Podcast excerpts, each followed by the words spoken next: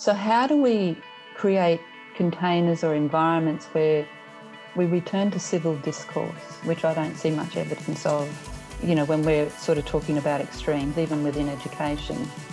Now, we talk about student voice and student choice and student agency. We need to talk more around teacher voice, teacher choice, and teacher agency.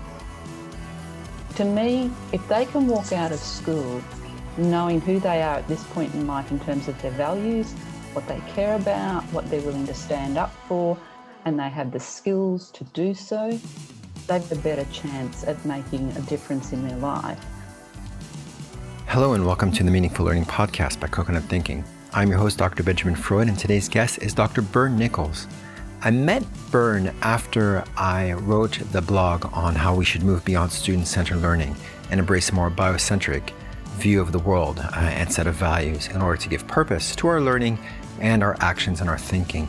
And she and I spoke for quite a long time, uh, just had a Zoom call to introduce ourselves, and we really connected uh, on a lot of issues and, and thinking about the, the, good of the planet, the good of uh, humanity, the good of the animals, how they're all connected and you can't dissociate them, you can't uh, perpetuate these, these distinctions. And really, what struck me with Byrne is just the fact that she's such an incredibly intelligent human being, but also one of the most humble human beings I've ever met. She's driven by this passion uh, for curiosity, for feeding her own curiosity, for nourishing and fostering curiosity of others. And she openly embraces the fact that there is so much she needs to learn in the world, and that curiosity brings her happiness. And I find this incredibly refreshing in a world where it's often not seen as acceptable to admit that you don't know or to uh, express interest in other ideas that show some kind of weakness. And so Byrne's humility is her strength, her desire to um, uh, be curious and, and, and, love that is something that is really inspirational for me. So I, am kind of describing my own perception of how I see her, but but I'm so fortunate and grateful to have her um, uh, come into uh, my my uh, immediate circle, I guess. Uh, and so I would like to really leave space for this conversation, and uh, hopefully you'll you'll enjoy it. Hi, Byrne. I will open up with the question I ask every guest, which is, who are you? What do you do? And how do you try to make a difference? Gee, thank you for giving me those questions, Benjamin. I, I, I really appreciated actually the time to stop, pause, just think about those questions because I think we're capturing one of the biggest issues around education is time to think and time to reflect. And so thank you for that. And I think that's a big question who am I? Because I'm continually exploring that. I don't, I'm, you know, I'd say most people would call me midlife and that sort of thing. And I, I, I figure there's still a long way to go to even figure that one out. But who am I in terms of just if you look up for me on look me up on LinkedIn would be Byrne Nichols. Um, I have a PhD in education. Um, that is a whole story in its own right because I think that identifies who I've become as an educator. So you might want to pick that one up later or what have you. But um, I am a passionate lifelong learner, first and foremost. I think if you said, what's one word you would love to have on your um, in your eulogy, it would be she was curious um, and a lifelong learner. That would be the ultimate. Um, and I, I just love working with young people and teachers in particular. Um, I, I, love the um, opportunities it provides me to keep growing and just that mutual opportunity to learn from others. And I think that disposition is something um, I really value. And it's something I've had to work on, Benjamin, over time, you know, just through the stages and ages of life and what have you. Um, so that's who I am. And as you indicated, I have a very diverse background.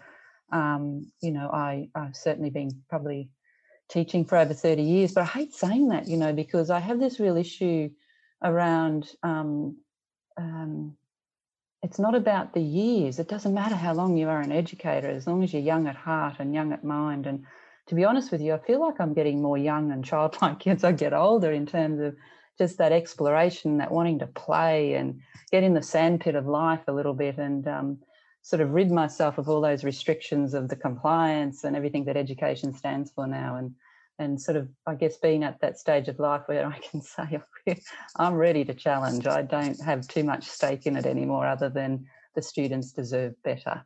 So that's who I am, and I love to agitate a little bit, but within reason, because I also hope I come from a place of respect and humility, because um, I don't have the answers. I have more questions than answers, and I prefer to sit with that. So that's the who am I, I guess. I've been in education, I've been in a multiple different schools across Australia.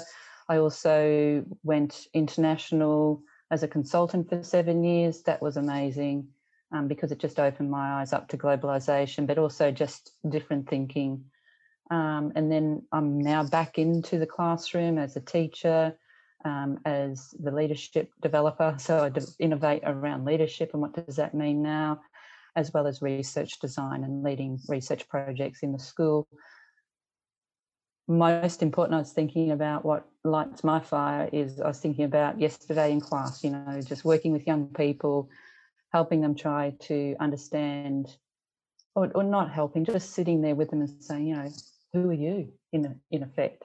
um, because they're doing, I, I, teach research sort of um, project, it's, it's a combination, I guess, of project based learning and research methodology where I provide the containers and the scaffolding for independent learning around what do you care about? What's your question?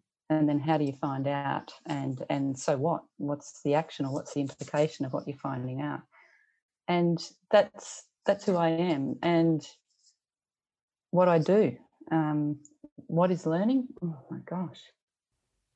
Yeah, that's the other you question know, that we ask uh, to everyone. Uh, how, how do you define yeah. learning? Just so we can have a common, uh, just yeah. common ground, because we always talk about it, but no, no one really has agreed on, on a definition, which is okay. But then we need to start to think about what that means. Yeah. And I think the how do I make a difference? I would hope every day I'm trying to make a difference by just turning up authentically and and living the um, reality of learning being a very messy business, uh, not linear, uh, cyclical. Very much, I think, learning. Um, for me, if I wanted to use some sort of a metaphor, it's reflected just in nature in the environment. You know, the cycles of life, etc., entropy, whatever. That you never arrive. Um, there is a time where you feel like, or I feel like I'm learning a huge amount, and then there's other times where I think I'm going backwards. So that fallowness of winter, or you know, so I can sort of, I, I like playing with metaphors to help me understand learning. It's interesting, um, Benjamin, you asked that question because it's, it's a question that really came to a head when I was consulting because we were working um, in that field of, well, what is a learning focused school? What does that mean? You know, because we tend to be schools full of stuffed. And I used to say, you know, we're, we're more about being stuffed schools, playing on words in terms of full of stuff, but why? you know what's this the, the, the purpose around that and then we're playing with the idea of what's a learning focused school. And originally it was more a cognitive approach where you know learning is you know what's new learning what's consolidation drowning um, um, etc but for me now it's changed to learning is whole body. Learning isn't just a cognitive process. It's it's it's the lived experience. It's making sense of our lived experience. It's I think we've, we've got to move away from these containers of curriculum and saying that's learning. It's not. They're just they're just curriculum. But move more toward um, how we experience learning in that uniqueness of every young person. When I work with young people, you know, we try and put them in boxes that don't fit because of a learning definition that doesn't fit. Um, you know, of ages and stages. We know all of that argument. So the next question, well, I struggle with is, well, what is learning that matters? And that's David Perkins talks about life worthy learning and, you know, what's life giving learning. And, and so it seems like we're on a, a big swing at the moment. I'm not necessarily saying that we're talking about this in the staff rooms, but I think in terms of educational thought leadership, it's certainly, I think, a, a big question you're asking because how we define learning defines the decisions we make in schools, for example. So if I define learning, I would define learning for myself as that innate ability um, to tap into my curiosity. Um, I'm working on this idea, you know, I know that Ron Ritchhart talks a lot about thinking being the precursor to learning, I'd suggest there's something missing there. I, from my own personal story, which we won't have time to today, is I believe it's curiosity that is the precursor to thinking, and then thinking becomes the precursor of learning. I will not learn anything if I am not slightly interested. It's just the way we we we operate. And so that's why I so love PBL, but also that, and I know you've got your PhD too, that there's so much richness in in research methodology, not in the dry, boring thing that people have. It is the most amazing experience to know how to explore and discover something that matters to you and to do it in a way that is meaningful and that can lead to action. So for me, I'm moving more toward learning and pedagogy that encapsulates the, the development intentionally of curiosity. Now, how do we do that? And I then go back to my own story and I think, well, I got snippets of that when I was growing up by things I would be watching on. Like I remember the color purple. It was just as amazing movie because it opened up my whole world to the injustice of racism and it was just because uh, I lived in North Queensland, which um, we have Indigenous issues in the north and, and what have you, which I won't go into, but it really spoke to me and, and, and my heart. And so, therefore, learning is something of heart and mind as well as curiosity. Um, so, I guess what I'm trying to get at is how, how do we define learning through that lens, that lens of igniting curiosity in our young people? But then Benjamin. I think, what about us as teachers? What's what's keeping us curious? What's keeping us engaged in an educational system that, quite frankly, suffocates me? Right, as you know, we're at the coalface, um, and it's suffocating in that we there is compliance, there is expectation, and how do you leverage those points where you, you can get those pieces in there that you know make a difference? to what's happening with your students and in within your classroom culture. So I haven't answered your question because I don't know if there is an answer because I think learning is a very unique thing. When we start trying to define learning, I wonder if we run the risk of then putting another box on learning. Because I know schools have gone down the pathway of, well, let's create a definition of learning that reflects our school culture, which I think is a positive step forward. But I wonder if that can be um, I see them on walls, for example, in schools. I don't necessarily know if they're lived. Right? Do you know what I mean? So I'm, I'm happy for you to pop in anytime because I love the fact that learning learning is an exploration. It's it's it's bouncing ideas off one another. It's collaborating. It's saying, "What do you think?" That's learning because you're pushing my edges. We need our edges pushed. The the last podcast we had, I don't know if you had a chance to to listen to it, was with Thom Markham, who is uh, one of the, the founders of, of PBL. And his work recently in the book that he recommended to me, which I picked up and read and passed on to a colleague of mine at uh, at school, is, is about this idea that you cannot dissociate the brain and the heart. And, and he's talking about even the, the biological nature of the heart, that it's got neurons that are similar to the ones of the brain, so that it has a, a greater electromagnetic field and that it sends up more information uh, to the brain than the brain does to the heart, and even our intestines have so many so many um, uh, uh, sensors.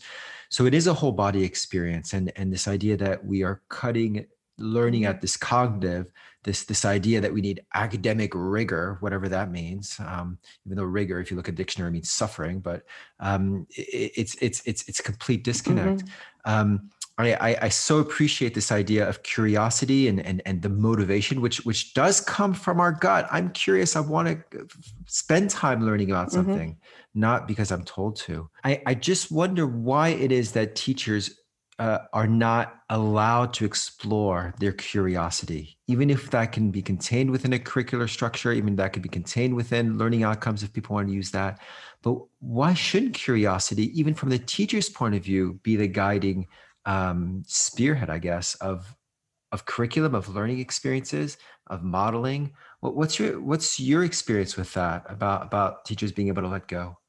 Mm, that's complex. I think there's a number of levels. I'm just trying to put myself into that situation because I've got to develop another curriculum coming up.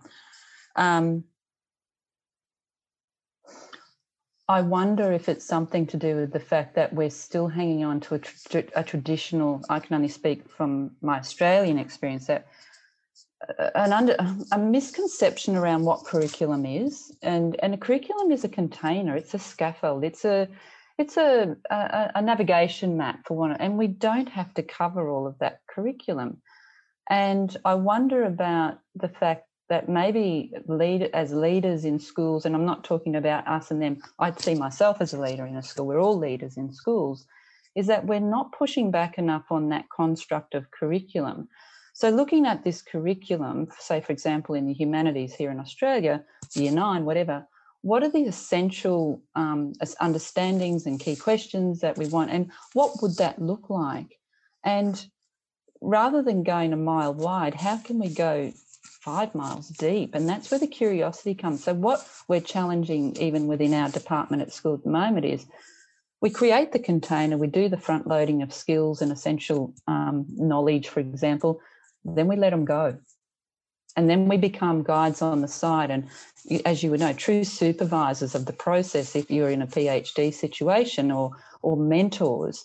And I, I think it's it's it's that we're in the middle of change at the moment. It's a bit like we've got a foot in both camps, and there's there's there's permissions almost that need to be given because I don't believe as a teaching profession we have agency.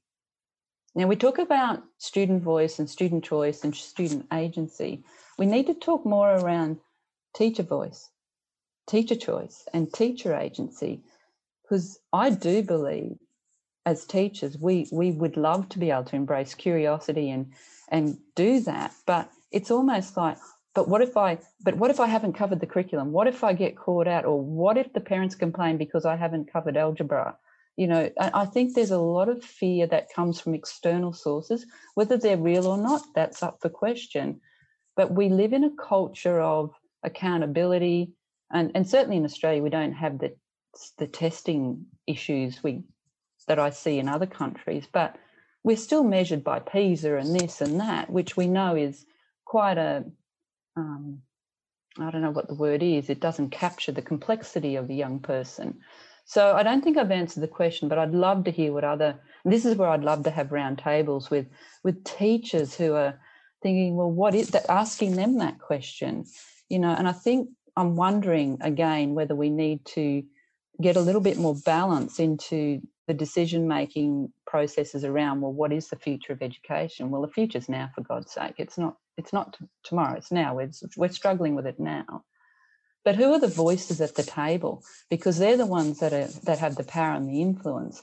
And like always the important voices which are students and teachers are never at the table when when we're making big systems decisions for example. So it's, it's that flattening thing as well. So I think i've gone in circles there but I think it's it's it's I don't believe teachers aren't curious. I believe they're constrained. I believe they're suffocated. And but they do find air within their classroom. You know what I mean? Where they do have control. And and that is the thing. I mean, it's it is much like the kids get their curiosity stifled because of the curriculum, Correct. and they have to do this, and they have to learn about the causes of World War One. Teachers have to teach about the causes of World mm-hmm. War One. And I often hear, oh, but universities want this, or if they don't have this certain level of uh, of calculus, then they'll never get into a, an elite university, as if that was the be all end all. Mm. And I guess it's it's bringing that conversation to the table, the triangle of employer, university. It's not really a triangle, I guess it's more of a line, but employer, mm. university, and K twelve. Um, and trying to see exactly what, what's needed here because universities will have to change what they're looking for because they care about their outputs. They care about kids who are going to be employed uh, sorry by then they're not longer kids but but employees who graduates who are going to be employable creative look good on the university right? They only care about their outputs which means that they have to control their inputs. And if we continue to bring in folks who are compliant and and follow the rules and and and you do so well on the on the on, on the test that doesn't necessarily translate in the employment world. So the universities will have to change as well which then brings it down to k-12 i i just wonder how possible it is for the k-12 to push back or just to be more courageous or or what happens until they they stop glorifying deifying this university admissions process and how things might change um, just along that line.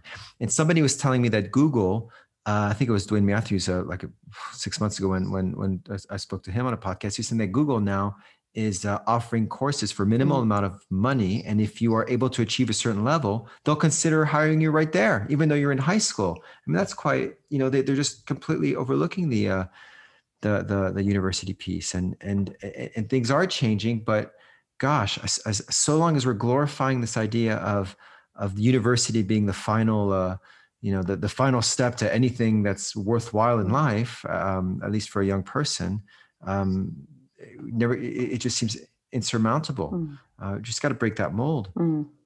And and everyone's got a stake in it. That's the issue as well, you know, and it's it's recognizing that. But I, I, see signs of hope, I must admit. You know, I look at what the Mastery Transcript Consortium's doing and how they're pushing back on the Ivy League universities and and what have you. And there's certainly that movement here in Australia, but it's it's baby steps in a way because you know I know the universities know they have to shift and change, but you still have to convince parents and other stakeholders that you know a number doesn't necessarily capture um, whether your child will be successful in life beyond school if that's what they're wanting. Um, so I do think there is enough movement going on, but it's it's glacial in, and it's and what I'm noticing too with looking at learner profiles so that you can co-construct um, a student's attributes and skills and what they're doing. So more of a Google profile, so to speak, is that requires intense work. Who does it? Um, who moderates it? Who constructs the um, the framework around that? How do you create rigor, you know, so to speak, so that it's it's seen as um, you know worthwhile and important. So therefore, then goes back to I will put that on the teachers. Then that'll be part of what they need to do. So, you know, it's it's a it's a merry-go-round around, and it's almost like we all know at our heart level that the system is a system that's designed for our current economic system, and that's what it supports. So, um, you know, th- th- there's a there's a requirement, I guess, of bigger constructs that need to be broken down, and it's the education system is a system within, that bigger system of economic and political framing, capitalism, etc. So, yeah, we're we're talking big questions here, but I think how do we hold? I guess what I I, I love my profession. I love the privilege of being in these young people's lives. I think is an absolute privilege. And therefore, that's why I think I can't not take my foot off the pedal around wondering and questioning like you do, and you know, transferring that into my classroom and and experimenting and and and what have you. I, I see school as my big laboratory, to be quite honest, of testing out my ideas and, and getting feedback from students and and other stuff. I, I love it. Um, but how do we scale that? You know, how do we scale those really, you know, what Thom's doing with PBL and the design thinking and all of these? There's so much goodness and good learning, I believe, happening around the world. How do we create those networks of coming together and sharing for the common good, so to speak, um, so that and I guess that's what you're trying to do with your podcast too, is how do we network and and create that grassroots movement and and hold teachers to, when they're wanting to step outside the lines, so to speak, and say, well, you're not alone. You're not thinking the same. Of, you know, there are other people that think this way. And so I see at my stage and age of life is how to mentor and grow and push those boundaries. But within a, a, a like our young people, they need to feel safe to learn. So do our teachers. You know, they're already vulnerable enough. You know, how do we create the containers that – enable them to safely explore and push those current boundaries. Um, yeah, so there's a whole psychology sitting behind it as well. Um, and the parents, how do we bring our parents rightfully so along and how do we co educate with them, co partner with them? It's all about co, and we're not good at co because we're living in such a, a construct of I rather than us and I think there's there's some of those things that we've got to really address before we can address the education system is, you know, what's in it for me to what's in it for the planet, what's in it for the good of our community and those sorts of questions. And that's my other passion around education and that whole thing of curiosity is is how do we engage young people to to me, if they can walk out of school knowing who they are at this point in life in terms of their values, what they care about, what they're willing to stand up for, and they have the skills to do so, they have a better chance at making a difference in their life than someone with a university, high university entrance score necessarily. They might too. I'm just saying that it's, it, and then I go, we, we think in binaries, it's not either or, it's how can it be both and? You know, like I see at the moment, Benjamin, and, and it worries me a little, is how we create dividedness in everything we do as humans. It must be this tribal nature, I don't know. You know, so we've got the progressive camp and then we've got the traditional camp around education. We're not going to get anywhere through that dividedness. We have to be in this together in terms of a both end. So in my school, which would be traditional, I'm bringing in progressive thinking, progressive pedagogy. What I do in the classroom is not traditional. And yet I can still cut the mustard, as we say here in Australia. I still, you know, so how do we, because for the sake of the students now, we, we, we can't wait for this sort of utopian ideal of what education should be. We need to just do it now, you know, in within the spheres of influence that we have. My father used to always say to me, you know, Bern, he said, if you can't do it in the small, don't expect to be able to do it in the big. And so we don't, we, we've got to stop thinking, and I find this really hard, utopian, certainly have that as an end goal, but what does that look like now in this moment for this student, for this school? How do we how do we create, you know, change momentum in that way? because otherwise i think i know myself i could just avoid doing anything and just love the thinking component because i love to think i love to think big but if i can't bring that big thinking down into something pragmatic and and scalable for other teachers i'm, I'm just i'm just being i'm just what's the word? I'm just looking after my own ego here in terms of my my capacity to think and what have you. So one of the joys of my um, at the moment at school for me is I'm starting to see slight changes in terms of teachers coming to me and saying, Bern, I'd love to investigate this project. I don't know how. And so basically, we then do a research design around it. And and one of my main methodologies is student voice as your main source of data. And I've worked out a way of then turning that into quantitative to make it easier to snapshot it. And um, two two groups, the drama group and the library group, what not what you'd expect, right? Did these research projects, both of them have been invited, were invited to present at their regional conferences. That's empowerment but it's also based on curiosity, it's based on good research practice, it's based on student voice rather than making adult assumptions, and it's getting out into the community.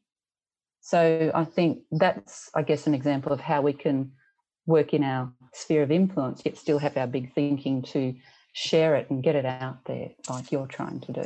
And, it's fascinating all these points that you brought up, and I and I always remember one of the things uh, uh, a college professor told me about how you look at anything. It's like a microscope. You you go either at the at the closest, you know, the as close as you can go, and then you pull it up, pull it up, pull up, and, and reduce the magnification or intensify it. And and what you're bringing up here is is working on the day to day, every moment, every child. What do they need? Uh, living that experience then that moves over into a concentric circle. I guess I'm mixing my metaphors, but of, of uh, perhaps uh, modeling it for others, documenting it, sharing with others. Uh, then it goes on to um, uh, working with others so that they can implement it. But we're also talking, and then the, the, at the school level, but we're also talking about, or, or you certainly brought up this idea of the I, the atomization of of uh, of society, how we're maybe in it for ourselves, or maybe our values, or we're going in one direction, somebody's going somewhere else and that brings us back to this idea of, of, of biocollective and, and or just as a collective as a species as a as a community as a whatever we want to look at that we do have common interests.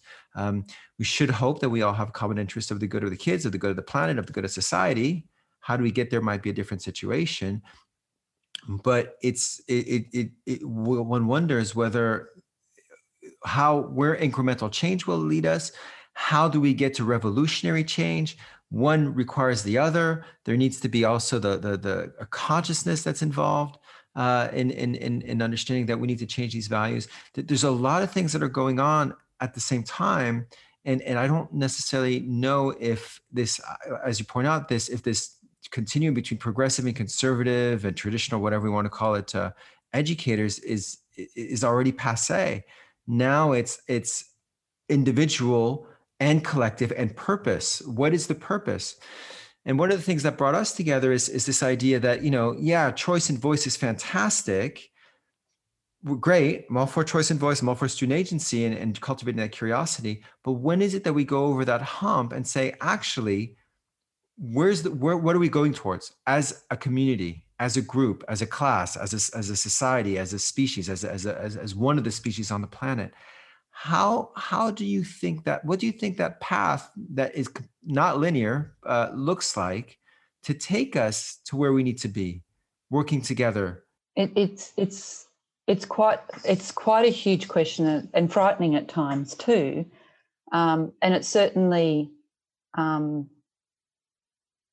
I don't know. I don't think there's a clear cut answer, but I do believe that the work you're doing, the work, you know, where we're trying to connect out, I do believe in the power of movements. Um, and, I, and I know there's lots of movements going on and at various levels, and it's how how do we create a, a collaborative connectedness, so to speak, um, and I think whenever we're managing or navigating change, there's great vulnerability. And I know probably one of the biggest issues around this question is that we need to go back and think about what it is we value to have the impetus to then go out you know and for me authenticity is so critical and i love if you break down the word authenticity it's to author. It's coming back down to how do I author my life for the greater good or for the common good and reframing our story because the story of our current society is more, as we know, we've talked about this, of one of exploitation and, and extraction. That's what the bandied word is now around. And it's true, it is very much based on what's in it for me. And until we change that worldview or reframe it or challenge it, through our schools and through our conversations and what have you, we're only going to, even if it's unconscious, I think it's more conscious, we're going to keep perpetuating the current system because that's what our brain likes. We like default mode, we like safety. I don't want to change. And I was reading something recently around because I often get frustrated around this question of how, I don't know if you do, but I get pushback, you know, around some of my thinking and that. And I've, I've, I've read something, I can't, I think it might have been even, uh, I can't remember who it was, but it was basically that people can only come along on the journey for so far in terms of how much they've already learned, understood, processed, or wanted to process. And so, if what we're talking about now doesn't resonate or whatever, people will often push back or think, oh, that's a load of crap, you know, whatever, you know, that usual response but it's more because they're not quite there yet to be on that edge of the next expansion of their thinking and um, and that's what the problem is at the moment is that we're all at different stages of the journey of realization young people are right there in terms of the urgency around the climate and what we're doing and this exploitation sort of mindset and worldview and are frustrated and powerless to be quite frank whereas i look at people of my vintage and older, and I'm generalizing here, I don't see the urgency as great for obvious reasons. I'll be dead in 20 years. You know what I mean? Um, and that's not good enough. But what I'm saying is we're all on a continuum of, of progression, of, of trying to bring about change. And I think that's why, you know, if you think about it, we've got conservatives right through to, you know, absolutely, let's just get there. But how do we bring the collective along? I don't know the answer there. But I think it's got something to do with humility. And what I mean by that is I can get a bit um, high on my horse. I can get on my high horse, as we say here in Australia. And that can actually um, push people away because it can, it, it feels foreign and therefore fearful. So, how do we create containers or environments where we return to civil discourse, which I don't see much evidence of, you know, when we're sort of talking about extremes, even within education, where we, we have civil discourse around all of the issues we're dealing with, but we're willing to listen to all points of view and then say, okay, so what? So, what is the one thing we could do that would have the greatest impact to move forward rather than staying in this stalemate? And until we all those different diverse voices come to the table and have a civil discourse, I, I can't see how we can move forward. Because what happens, Benjamin, is you'll attract people like me, where we're, we're thinking a certain way, we, we, we feel strongly about the environment and how do we, you know, justly educate and all the rest of it. But that's not helpful because we need to bring other thinking in, the people who might think, well, what are you two going on about? There's no problem. You know, and so we create these tribes again of thinking. And I just, I think that I, I, I can't articulate it well enough, but it's like, I just see this table and how do we bring the key stakeholders together to really have robust, respectful civil discourse for the sake of our students and for the sake of the planet because our students are our, pe- our young ones who will inherit the earth, so to speak. Um, I haven't answered your question, but I'm just throwing a few ideas out there. Actually, you have answered the question quite well because you know, as somebody, you know, my my background in, in, in, history is, is revolution and so forth, and it's always like, yeah, we need to have a plan and organize and and vanguard party and so forth, and it stays at the intellectual. But the question um, posed, how do we get there, is is not necessarily about a plan. If somebody's got a plan, fantastic. But at the end of the day, what you bring it up is about the heart, opening up to other people, empathy, uh, listening, which I guess is with the ears, but it's also with the heart, um, being respectful, the civil discourse, modeling that you mentioned about living our own values, being authentic. Uh, perhaps that is, you know, the, the first of many steps towards towards getting somewhere of, of being able to be that model, um, bringing it back to these ideas of, of kindness as well, uh, of empathy, of caring, the difference that can make, and that serves as its own um, as its own beacon, uh, rather than mm-hmm. pummeling people with with uh, intellectual uh, pseudo academic discourse that frankly they don't care about because they're so busy. They're you know that they don't necessarily mm-hmm. have space, unfortunately, to, to do that, uh, to, to to engage in the thinking or or whatever it might be, um, and and so I I just. Um, yeah, you've answered it perfectly. Actually, maybe it's leading with the heart rather than always with the brain, which goes back to our original point about how how it's yeah. how it's a, a, whole body learning, whole body acting, whole body uh, uh, I, embodiment. Here, there's a word of, of our values, right? I mean that mm. that's the, the, the same root word, um, and, and, that'll that'll probably make a, a massive difference. Um, mm. and, and, this actually brings me to another point that I, that I really wanted to touch upon with you, and, and kind of segueing, and maybe we'll bring it back. But but you did your research on on on the power of animals with with mm-hmm. with uh, learners, right? Tell us a little bit about that because that's certainly something that that brings in you know the effective side uh, greatly. How, how did that go? And, and and tell us a bit more about that. It's interesting you raise it because I, I, I, pulled out my thesis just to have a look and think, well, because I did that in 20, finished in 2011, 2012.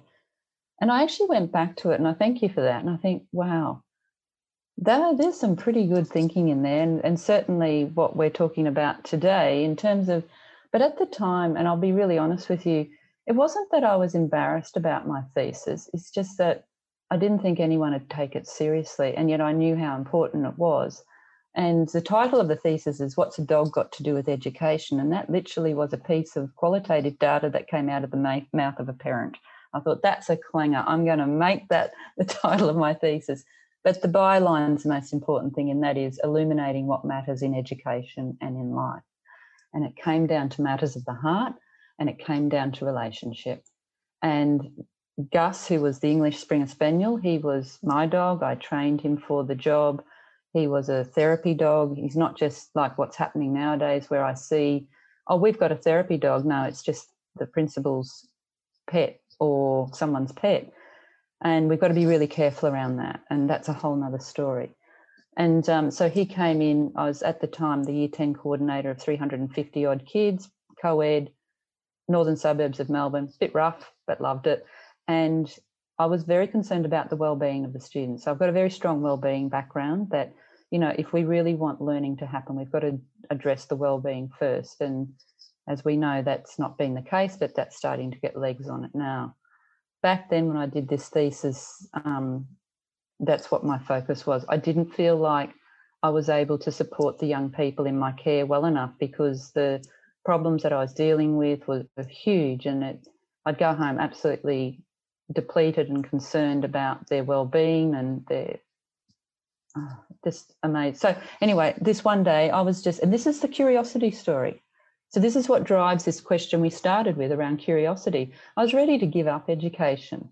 I, I was ready just to walk at that point. I thought, I just don't see how I can add anything to this conversation. To the, I don't feel like I can do this because it's just not aligning with my values and what I thought, what I, you know, my beliefs. And I just see these young people struggling and what have you. Um, anyway, so I was watching. You've got to. It's a story I have to tell. So it was a documentary, dogs, you know, dog's life, something like that. Um, and it was um, this young boy Noah. I'll never forget it. And I remember watching it. I can just see it. And he was. It was in a, based in an American alternative setting. You know, for kids who are basically on their last rungs, so to speak. But they'd introduced um, a therapy dog training sort of um, scenario where these young people had to apply that they would come to school, but they would also be responsible for training a therapy dog for a person with a disability over a two year frame. And so in the morning, the dogs lived with their carers outside school time. But the young boy, Noah, he would be responsible for Bingo, that was the dog's name, um, while he was doing classes in the morning. And then in the afternoon, they would have to do the legitimate training of a therapy animal for it to be certified long and the short of it was it really turned this young boy's life around. You know, he really was heading toward juvenile detention, basically. Um, but at the end, you know, he could articulate what that um, what bingo did for him in terms of his empathy, his capacity to connect with others, to to to turn his life around for the sake of the other. So that common good thing. And he finished school and all the rest. And I'd love to know what he's doing now. And so I just so my curiosity was absolutely ignited. And I thought, wow, I wonder what would happen if I brought a therapy dog to my large co ed school, 2,000 kids, secondary. And I had to jump through a lot of hoops to get there, and I won't bore you with the details, but that journey was transformational for me because it was based on curiosity. I've always been I've always been a horse, you know, I've had animals all my life. We've just been surrounded by animals and great affinity for them. And um, so I jumped in the deep end. I had a university that would support it. Um, I was lucky there. They didn't tell me what I had to do. They said, yep, we'll support you with this curiosity. They were fascinated, what have you. And I just went on this journey of right from depth ecology to depth psychology to quantum physics to morphic fields, trying to work out something happened when Gus came into the classroom the energy changed, the dynamics changed, the relationships changed, empathy grew. It was just the most phenomenal thing to witness over seven years. So it was longitudinal. And it didn't matter if it was girl, boy, year seven, so a 12 year old to an 18 year old. I had the same sort of data coming through. And they would talk about their classroom feeling like family. And they would say, to me, you know, we can see you've got a heart by the way you interact with Gus. We watch how you work with him and we realize that, you know, boundaries are important. And and the girls would say, Hey, we're finally seeing that the boys have got a heart. Look at how they and I'd say, Well, what makes you say that? And they'd talk about how they'd watch the boys, these tough, rough, you know, um, boys, um, just melt with Gus and be able to show their nurturing side because it was socially okay to do so um, it was just phenomenal. It was a phenomenal experience, both at a intellectual growth side of things and learning through to understanding the interconnectedness of life. And I went into that whole idea of systems theory, systems thinking, and the interconnectedness of, of a classroom and the dynamics and what have you. So I would definitely say that heart and mind and spirit to a degree is you know is really um, something we don't pay enough attention to in the classroom. So to give you an example i still use those experiences in my classrooms today where i consciously before i step into any classroom space will make sure that my energy is positive with positive intent with joy with happiness because that's what they commented on. They look forward to coming to class they were happy they were joyful. They could concentrate which was a real paradox because most people thought, no, no, no, he'll just be a distraction. He was for the first three days. Then he just became part of the furniture. And they talk about how watching him calmed them down and they found then that they could concentrate and what have you. Now, I have no data to show that in their academic outcomes, but I can certainly tell you from a well-being sense, it was it was in their words and in their writing. So there's lots of anecdotes and that sort of thing. The only reason I didn't publish that um, thesis was because I was concerned about the well-being of the dog or well-being of therapy dogs. So again, that whole concept of using animals for uh, human gain, um, and because he died quite young, and I don't know if it was because of his breed or whether I was asking too much of him or what have you. He seemed to be happy to come to work and that. So I put a caveat at the end of the thesis to say more research is required to work out what's the beneficial a- aspect for the animal, for the you know it, it, it, it we've got to be if we're on about um, the heart, we've got to remember that this sentient being is also um, has to be cared for and and and understood. Well, what's he getting out of this as well? You know, we, we're happy to say we use animals and it's working. And I guess there'd be a lot of big organisations that would not have their best interest to pursue that research, like we know the guide dogs and those big organisations. And I get that it's a real tension. So, um, I think they have their place in schools because I think they create softer environments, more empathy, certainly relationship. But I'm not sure. I'm not sure. I think we, we need to more try and connect young people to nature and the environment beyond a domesticated animal um, to recognize um, you know how that bee is so important to you being alive for example.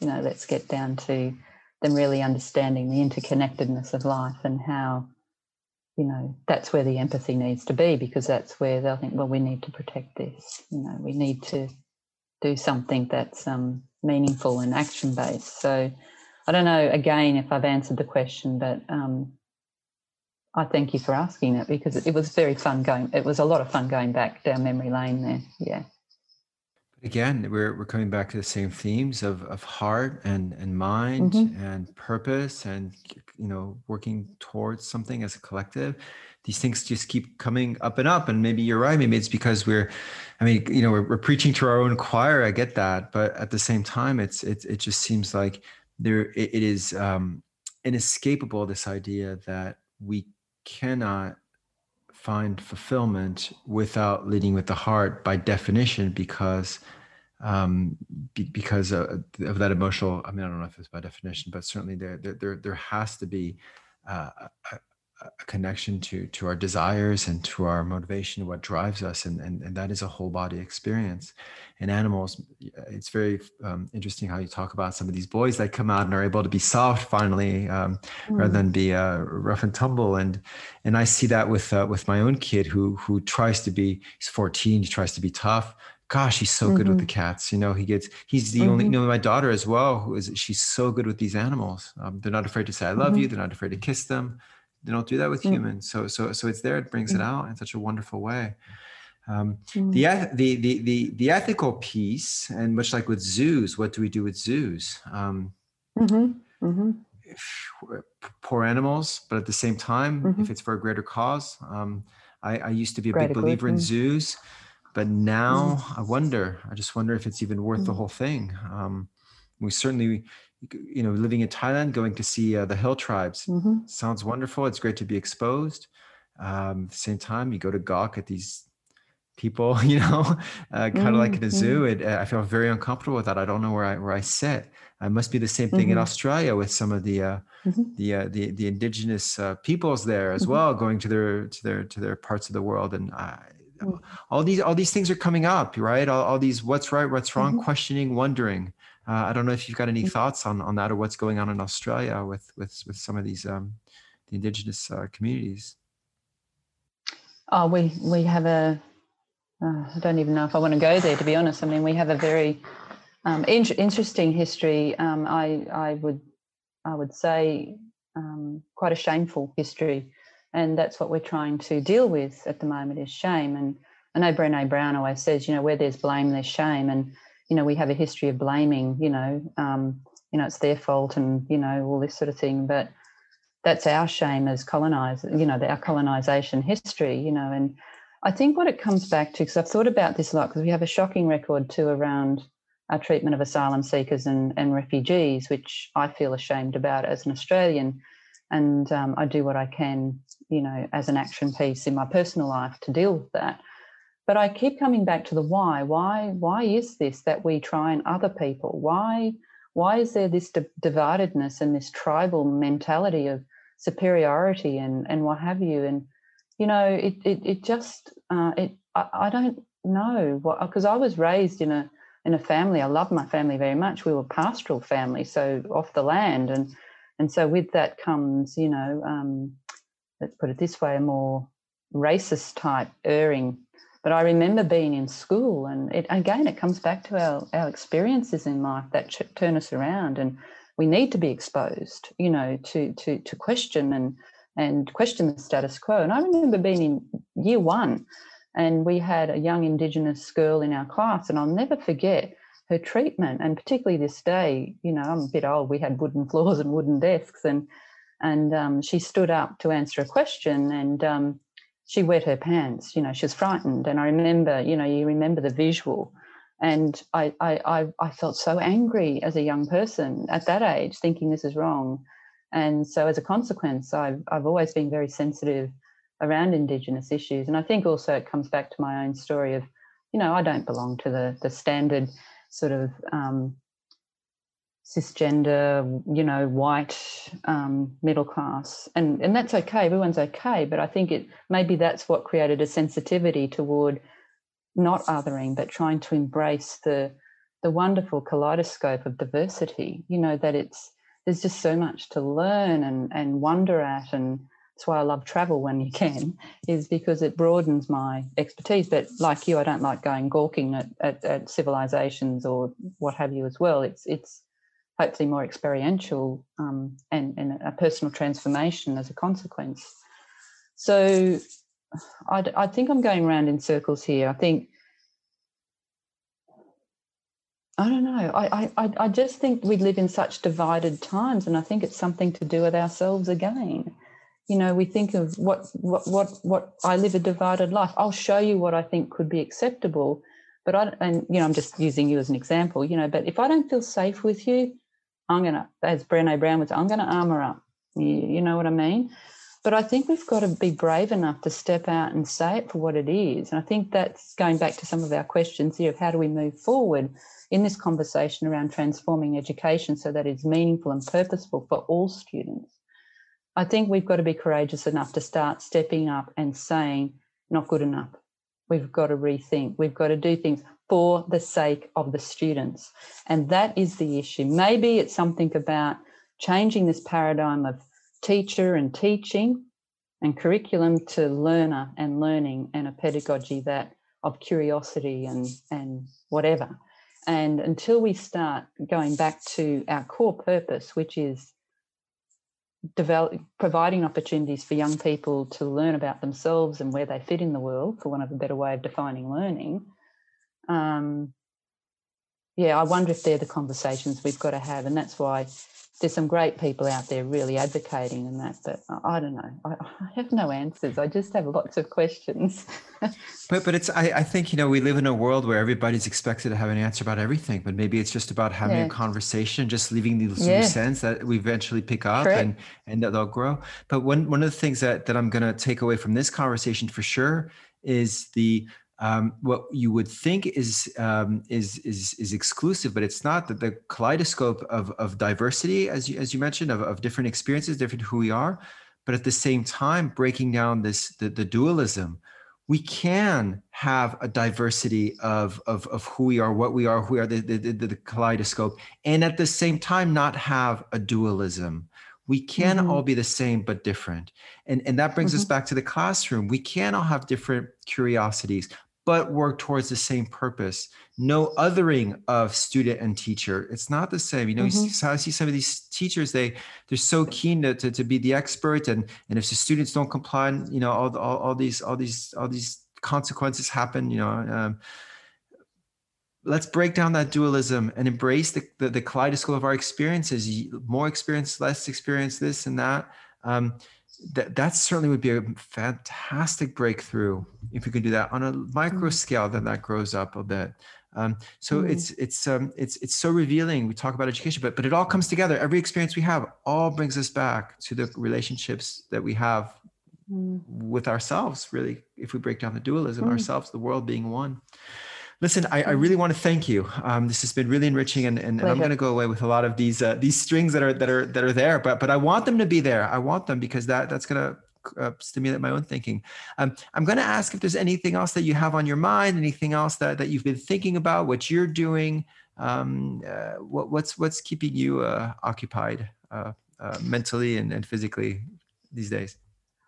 Uh, I think mentally and sort of at that heart level is is this I'm just wanting to explore, and I'd love to explore with other thinkers as well. This whole notion of curiosity and how do we intentionally create these cultures of curiosity within our classroom, which we have as a sphere of influence? But but how can we ignite curiosity as the driving force of education? Um, I know Thom talks about that with PBL and things like that, or even with design thinking and and the empathy that fits with that as well. And and that's what we want is curiosity, empathy, action. Um, and to probably a final thought, I love this idea of, of courage and you know cur which or cor whatever you want to call it is the latin is latin for of the heart so how can we be courageous educators um, willing to take a stand willing to stand with and for our students so that they have the best opportunity possible to be their best selves so that's it in a nutshell for me Right. Excellent. Thank you so much. I really appreciate your time. How, how do people get a get a hold of you if they if uh, you want them to, of course? Oh, I'd love anyone, uh, particularly around the curiosity piece. I'm, I'm just via LinkedIn. Um, that's my easiest way. I've got details there, so it's all good. Bern Nichols, you'll find me. Thank you. This has been the Meaningful Learning Podcast by Coconut Thinking. I'm your host, Dr. Benjamin Freud, and I'd like to thank uh, Dr. Bern Nichols for being on our show. Hope you enjoyed the conversation. Uh, I know I mentioned last time on the last podcast that I would um, be my own guest, I suppose, uh, and that still hasn't happened, but uh, I'm looking forward to doing that very, very near future. Um, there's a couple things that I'd like to clarify in my own mind, a couple articles and books and, and just conversations that, that I need to have. Uh, and I'm hoping that what we talk about moving forward, putting biocentrism at the center of everything you do, breaking down the binaries between us, them, human, animal, person, person, or whatever, will contribute to uh, giving our thinking and action purpose towards the welfare of the bio collective that is everyone that has an interest everything that has an interest every species living being and entity that has an interest in the healthfulness of the planet. Uh, this will come very soon and in the meantime please go on www.coconut-thinking.design leave us your thoughts uh, connect with us uh, we're, we're very inspired by the conversations that we have uh, hopefully, we're adding to the conversation ourselves. Uh, but in the meantime, uh, we will speak to you soon.